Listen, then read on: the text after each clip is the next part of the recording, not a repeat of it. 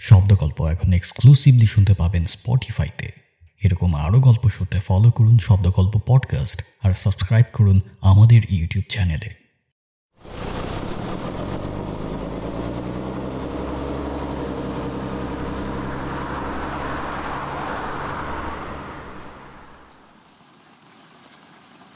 বৃহস্পতিবারের শেষ বাসটা বাজারের স্টপেজে এসে দাঁড়িয়ে আছে অনেকক্ষণ।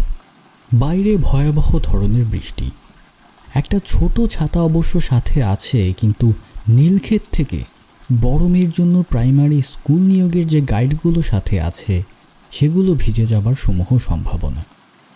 বাস যেহেতু লাস্ট স্টপেজে এসে থেমেছে, তাই বসে থাকলেও ক্ষতি নেই। এটা ভেবেই হাকিম সাহেব বাস থেকে নামছেন না।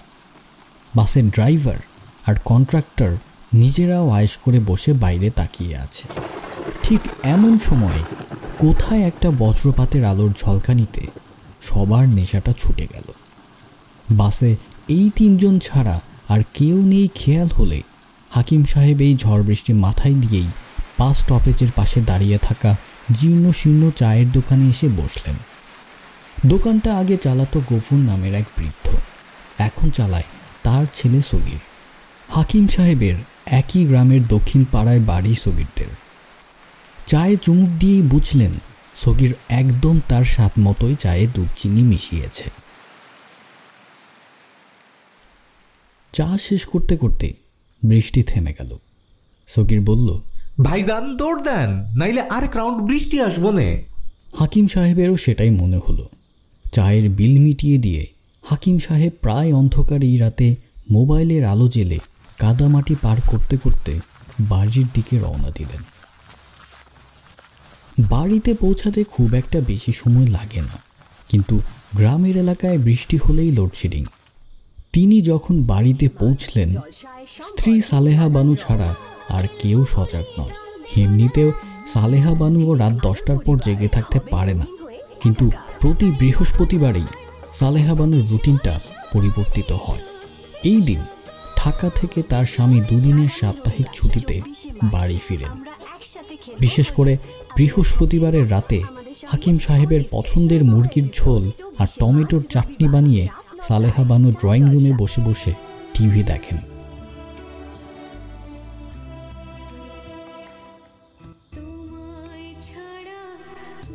আজকেও তিনি তাই করছিলেন। হাকিম সাহেব তার হাতে মেয়ের বইগুলো দিয়ে উঠানের টিউবওয়েলে গেলেন হাত মুখ ধুতে ঘরে মোটরের পানি থাকলেও টিউবওয়েল চেপে ঠান্ডা পানিতে তার হাত মুখ ধোয়ার অভ্যাস।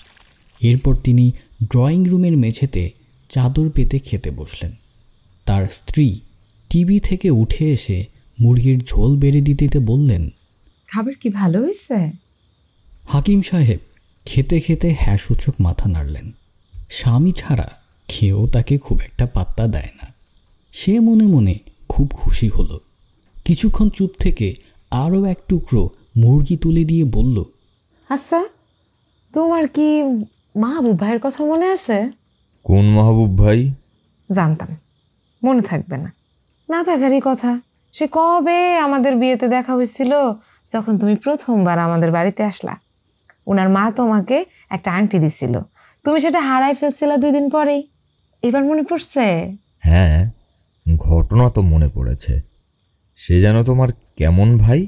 আমার বড় শাশির বোনের ছেলে? আচ্ছা বুঝতে পেরেছি। এতদিন বাদে ওনার কথা উঠবার কি কারণ? কারণ হলো উনি আমাদের গ্রামের কলেজের প্রিন্সিপাল হয়েছেন তাই নাকি? আমাদের কলেজে? জি গত সপ্তাহে আসছেন। আজকে উনি বিকালে ফোন করছিলেন। উনিও আসলে আমাদের কথা ভুলে গেছিলেন। উনার বোন আমার চাচাতো বোন মিলির সাথে ফোনে কথা বলতেছিল। তখন নাকি মিলি মনে করাই দিছে। তাহলে তো ওনাকে এবার বাড়িতে দাওয়াত করা উচিত। এ কথা শুনে সালেহা বানুর মনে খুশি লাগল। সে এতক্ষণ এই কথাই ভাবছিল। আসলেই তার স্বামীর মতো মানুষ হয় না। সে আরেক পিস মাংস হাকিম সাহেবের প্লেটে তুলে দিল। উনার কিন্তু একটা দারুণ ক্ষমতা আছে। কি ক্ষমতা? উনি স্বপ্নের ব্যাখ্যা দিতে পারেন। হাকিম সাহেব খাওয়া বাদ দিয়ে তার স্ত্রীর দিকে তাকালেন। এরপর আবার খাওয়ায় মনোযোগ দিলেন। খেতে খেতে বললেন আহ আমি তো স্বপ্নই দেখি না। দিনরাত যে পরিশ্রম হয় বিছানায় গেলেই ঘুম আসে। হ্যাঁ আবার তুমি তো বলো আমি নাকি বিছানায় গেলেই নাক ডেকে ঘুম পারি না হলে তার ক্ষমতার একটা পরীক্ষা নিতে পারতাম। হয়েছে উঠেন যান হাত ধুয়ে আসেন। আপনার মাথায় তেল দিয়ে দিই তারপর ঘুমাইয়েন নাক ডাক্কা পরের দিন কিন্তু হাকিম সাহেবের সাথে মাহবুব সাহেবের দেখা হলো না, এমনকি আগামী কয়েক মাসেও হলো না।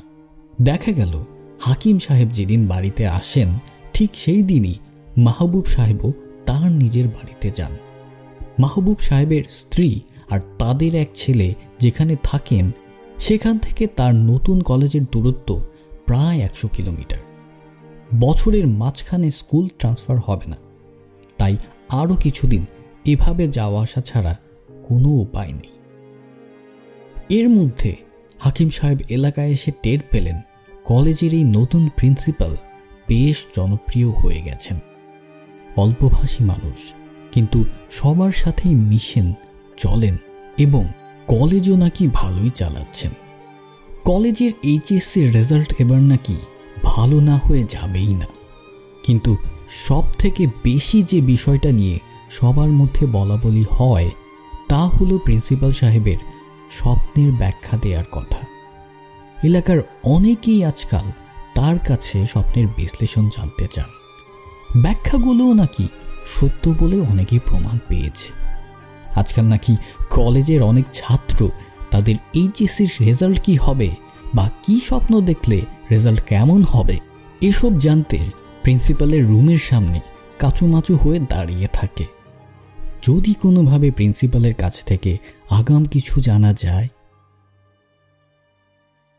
এই ঘটনার পর আরও মাস দুয়েক কেটে গেল। হাকিম সাহেব তার অফিসের কাজ নিয়ে এতই ব্যস্ত হয়ে পড়লেন যে প্রতি তিন সপ্তাহ অন্তর অন্তর বাড়িতে আসতে লাগলেন। এক সময় তিনি নিজেই নিজের নাক ডাকার আওয়াজ পান বলে সন্দেহ করলেন। এরকম এক ব্যস্ত সময়ে মিরপুরের একটা মেসে আলাদা রুম নিয়ে থাকা হাকিম সাহেব এক পূর্ণিমার রাতে অনেক বছর পর একটা স্বপ্ন দেখলেন। স্বপ্নটা দেখে তার যখন ঘুম ভাঙল, রাত তখন তিনটা বেজে তেরো মিনিট। বাঁকা চাঁদের আলো মেসের জানালা দিয়ে সে ঘরে পড়ছে। এই আলোতেই তিনি চশমা খুঁজে নিয়ে ঘরের এক কোনায় রাখা জগ থেকে পুরো গ্লাস পানি খেয়ে ফেললেন। অনেক কষ্টে সে রাতে ঘুম হলো তার। এক বর্ষা পার হয়ে আরেক বর্ষা হাজির। স্বপ্নটা কিন্তু হাকিম সাহেবকে ছাড়ল না।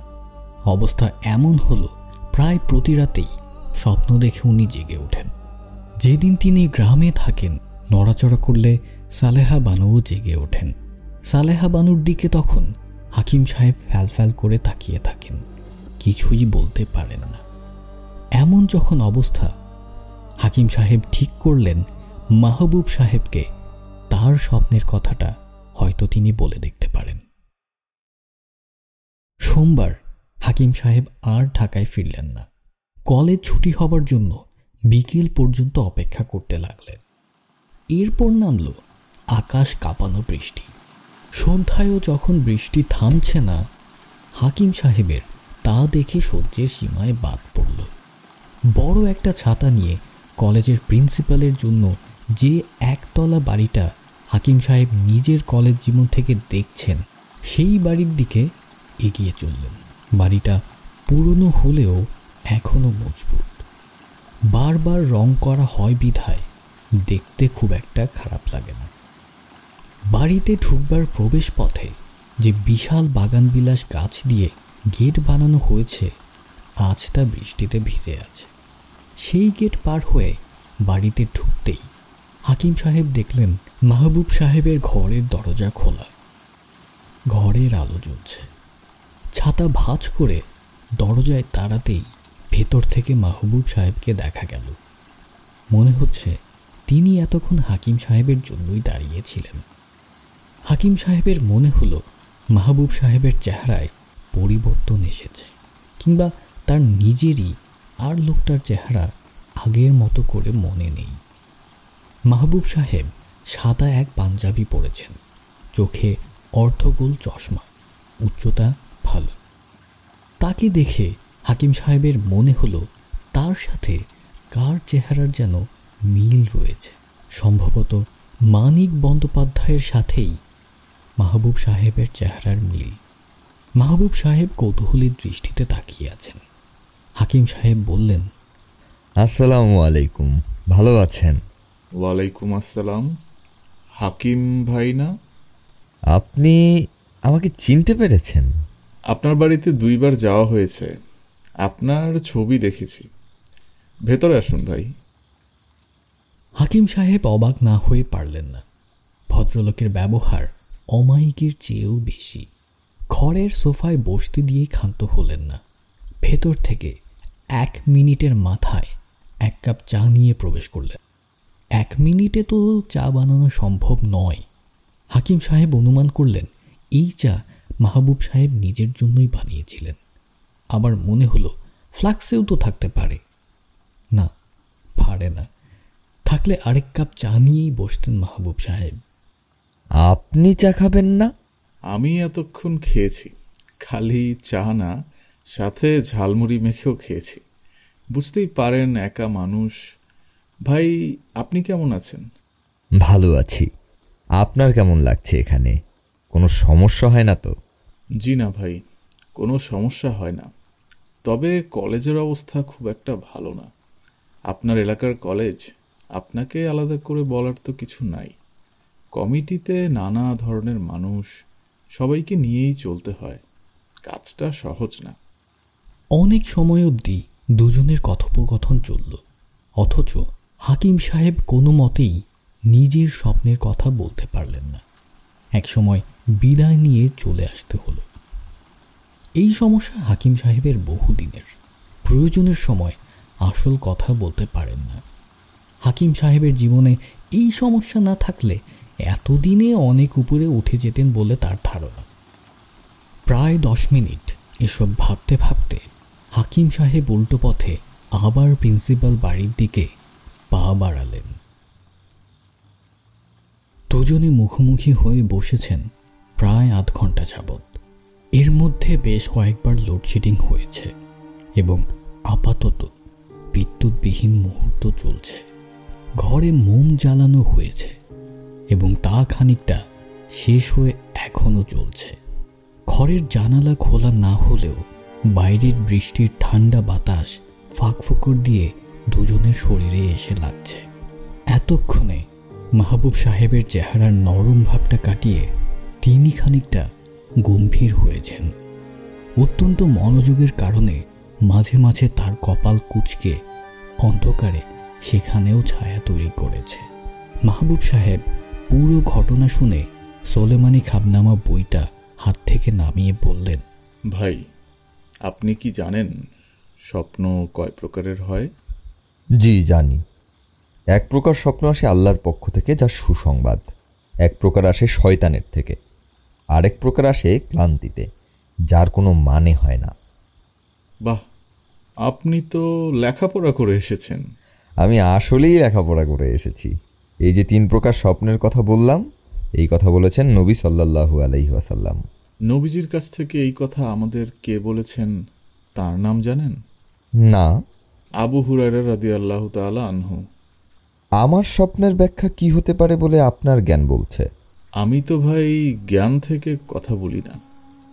আমি কথা বলি অতীত থেকে। মানে? আমি মানুষকে আগে বুঝতে চেষ্টা করি। তারপর বুঝতে চেষ্টা করি এই স্বপ্ন কোন প্রকার। বেশিরভাগ ক্ষেত্রেই কিন্তু স্বপ্ন আমাদের নিজেদের জীবনের সাথে জড়িত। কি রকম এই ধরেন যারা আমার ছাত্র এদের চিন্তা হচ্ছে পরীক্ষার রেজাল্ট বেশিরভাগ ক্ষেত্রে তারা পরীক্ষা নিয়ে উদ্ভট স্বপ্ন দেখে ঘাবড়ে যায়। এটা কিন্তু তেমন গুরুত্বপূর্ণ কোনো স্বপ্ন না। আমার তো মনে হয় বাংলাদেশে এমন কোনো ছাত্র খুঁজে পাওয়া যাবে না যে অঙ্ক পরীক্ষায় ফেল করার স্বপ্ন দেখেনি। হাকিম সাহেব হতাশই হলেন। এই জিনিসের জন্য সারা গ্রামের মানুষ পাগল হয়ে আছে। আপনার স্বপ্নের একটা সম্ভাব্য ব্যাখ্যা আমি দিতে পারি। কিন্তু তার আগে আপনার অতীত আমাকে জানতে হবে। অতীত? সহজ করে বলি ধরেন আপনার জন্ম হয় নাই তাহলে কি আজকে আপনি আমার সামনে বসে থাকতে পারতেন? পারতেন না। আপনার আজকে কোনো পরিচয় থাকতো না। অতীতে আপনি জন্মেছিলেন বলেই আজ আপনি বর্তমানে আছেন। জি। এখন আপনি কি বলতে চাচ্ছেন? আমার অতীত স্মৃতির কারণে আমি এই স্বপ্ন দেখছি। আর কোনো রহস্য নেই। আমি তা পুরোপুরি বলতে চাই না। এই স্বপ্ন শয়তানও আপনাকে দেখাতে পারে। আমি কেবল আপনাকে একটা সম্ভাবনার কথা বললাম। আপনি প্রতিনিয়ত স্বপ্ন দেখে চলেছেন একটি কম বয়সী মেয়েকে। মেয়েটিকে দেখলে আপনার মনে অপরাধবোধ কাজ করে ভয়ে পালিয়ে যেতে ইচ্ছে করে। তাই তো? জি। সবচেয়ে লজিক্যাল কথাটি হলো আপনি অতীত জীবনে কারোর সাথে এমন কিছু করেছেন যা হঠাৎ করে আপনার মাথাচাড়া দিয়ে উঠছে। এমন অনেক সময় হয়। জি আপনার কথা যুক্তিসঙ্গত। যদিও আমি সাইকোলজিস্ট না হলে হয়তো বলতাম সেই পুরনো ঘটনা আপনার ব্রেনের কোনো কোষে জমা হয়েছিল। তা আজ সচল হয়ে আপনাকে ট্রমাতে নিয়ে যাচ্ছে। হাকিম সাহেব চুপ করে বসে আছেন। মাহবুব সাহেবের জীবনে এমন ঘটনা আগেও ঘটেছে। হয়তো স্বপ্নটা তেমন কিছুই না কিন্তু অতীতের কথা বললে বেশিরভাগ মানুষই থমকে যায়। অতীতহীন মানুষের গল্প তিনি জানেন না। আপনি কিছু মনে করবেন না ভাই আমাকে ভয়ও পাবেন না। হয়তো আমি আপনাকে আসলেই কোনোভাবে সাহায্য করতে পারি হয়তো এই দুঃস্বপ্ন দেখাটা থামাতে পারি। শেষ কথাটা শুনে হাকিম সাহেব চোখ তুলে তাকালেন। তিনি বললেন ভাই আরেক কাপ চা খাওয়াবেন। মাহবুব সাহেব জানালা খুলে দিয়ে দুই কাপ চা নিয়ে এলেন। চায়ে চুমুক দিয়ে হাকিম সাহেব বলতে শুরু করলেন আপনি যে কলেজের প্রিন্সিপাল হয়েছেন আমি সেই কলেজেই লেখাপড়া করতাম। সে সময় আমি দেখতে বেশ সুদর্শন ছিলাম। একদিন রংপুর থেকে আমাদের ক্লাসে একটি মেয়ে এসে ভর্তি হলো, যাকে আমার ভালো লাগতো। মেয়েটিও আমাকে পছন্দ করতে শুরু করে। এক সময় আমাদের প্রণয় হয়। সেই সময় একটি মেয়ে যেভাবে ভবিষ্যৎ নিয়ে চিন্তা করতে পারত, একটি ছেলে কিন্তু পারত না। মেয়েটি প্রণয়ের পরিণয় চেয়েছিল। আমি কিন্তু এতদূর ভাবিনি, ভাবতেও পারিনি। মেয়েটি প্রতিদিন আমাকে একটা করে চিঠি দিত। সেই চিঠিগুলো পড়লে পাথরের মনো গলে যাবে। কিন্তু আমার আসতো হাসি, তার আবেগের মর্যাদা আমি না দিলেও সে আমাকে ছাড়তে চাইল না। নানাভাবে আমাকে তার ভালোবাসার দিকে টানতে চাইল। আমি কিন্তু মজলাম না। এক সময় তাকে প্রচণ্ড অপমান করা শুরু করলাম। সে কিন্তু খুব সুন্দরী ছিল। যেখানে আমার বন্ধুরা মেয়েটাকে পাওয়ার জন্য ব্যাকুল ছিল একদিন তাদের সামনেই মেয়েটাকে চরমভাবে অপমান করলাম। অপমান করেও ক্ষান্ত হলাম না।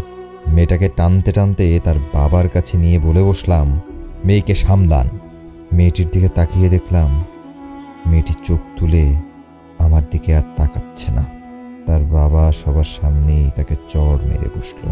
যুবতী মেয়ে হয়তো অপমানটা বেশি লেগেছিল। তারপর কি হয় আমি আসলে জানি না। পরদিন যখন ক্লাসে গেলাম মেয়েটি আসেনি। এমনকি আর কোনোদিনও মেয়েটিকে দেখিনি। কিছুদিন পর জানতে পারলাম মেয়েটির বাবা তাকে নিয়ে অন্য কোথাও চলে গেছে। হয়তো নিজেদের এলাকায় রংপুরে। আপনাদের মাঝে আর কোনো সম্পর্ক হয়েছিল? না। আর আমার যে মোহ ছিল তা অনেক আগেই কেটে গিয়েছিল। তারপরেও এতদিন পর এসে আপনি এমন সব স্বপ্ন দেখা শুরু করলেন? জি। আপনি তো ভাই আমাকে এখন বিপদে ফেলে দিলেন। এতক্ষণ মনে মনে সাজিয়েছিলাম যে কি করতে বলব আপনাকে।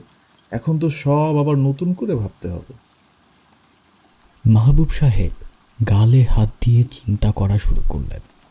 হাকিম সাহেব এবার পুরোপুরি নিশ্চিত হলেন যে প্রিন্সিপালের চেহারাটা আসলেই মানিক বন্দ্যোপাধ্যায়ের মতো। মাহবুব সাহেব বললেন আমার মনে হয় আপনার উচিত তার কাছে একবার মাফ চেয়ে নেয়া। তাহলে হয়তো আপনি এই ট্রমা থেকে বের হতে পারবেন। হাকিম সাহেবের মনে হলো এই পরামর্শটা পছন্দ হলো না। তিনি বললেন কাজটা আসলে ঠিক হবে বলে মনে হয় না। এতদিনে তার বিয়ে হবার কথা সন্তান হবার কথা। আমার নিজের মেয়েকেই তো বিয়ে দেওয়ার কথা ভাবছি। না তা হয়তো হয়েছে। আমরা এতক্ষণ যাকে কম বয়সী মেয়ে বলে সম্বোধন করছি তিনি আজকে মধ্যবয়স্কা মহিলা হয়েছেন তা সত্য। হয়তো একবার আপনারা দেখা করে বিষয়টা মিটিয়ে নিতে পারেন। তার কোনো ঠিকানা আমার কাছে নেই। খোঁজ করলে পাওয়া যাবে না? ফেসবুক এখন তো অনেকেই ফেসবুক চালায়। মনে হয় পাওয়া যাবে তবে না পাওয়া গেলেই মনে হয় ভালো।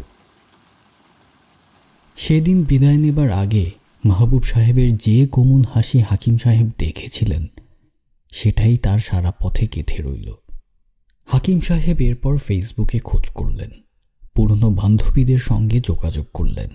সব জায়গায় চেষ্টা করেও যখন তিনি কোনো খোঁজ পেলেন না, আরেক সন্ধ্যায় তিনি আবার হাজির হলেন প্রিন্সিপালের বাড়িতে।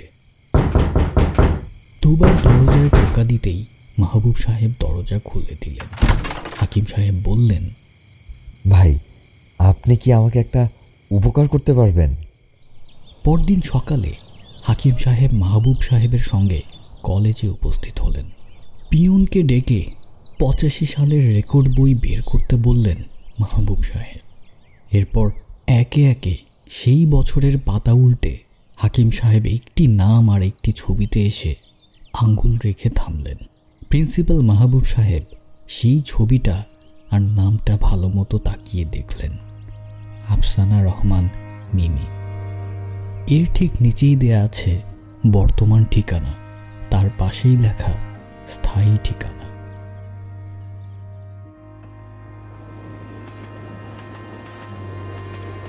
প্রিন্সিপালকে নিয়ে সেদিন রাতেই ঢাকা থেকে হাকিম সাহেব চললেন সেই স্থায়ী ঠিকানায়।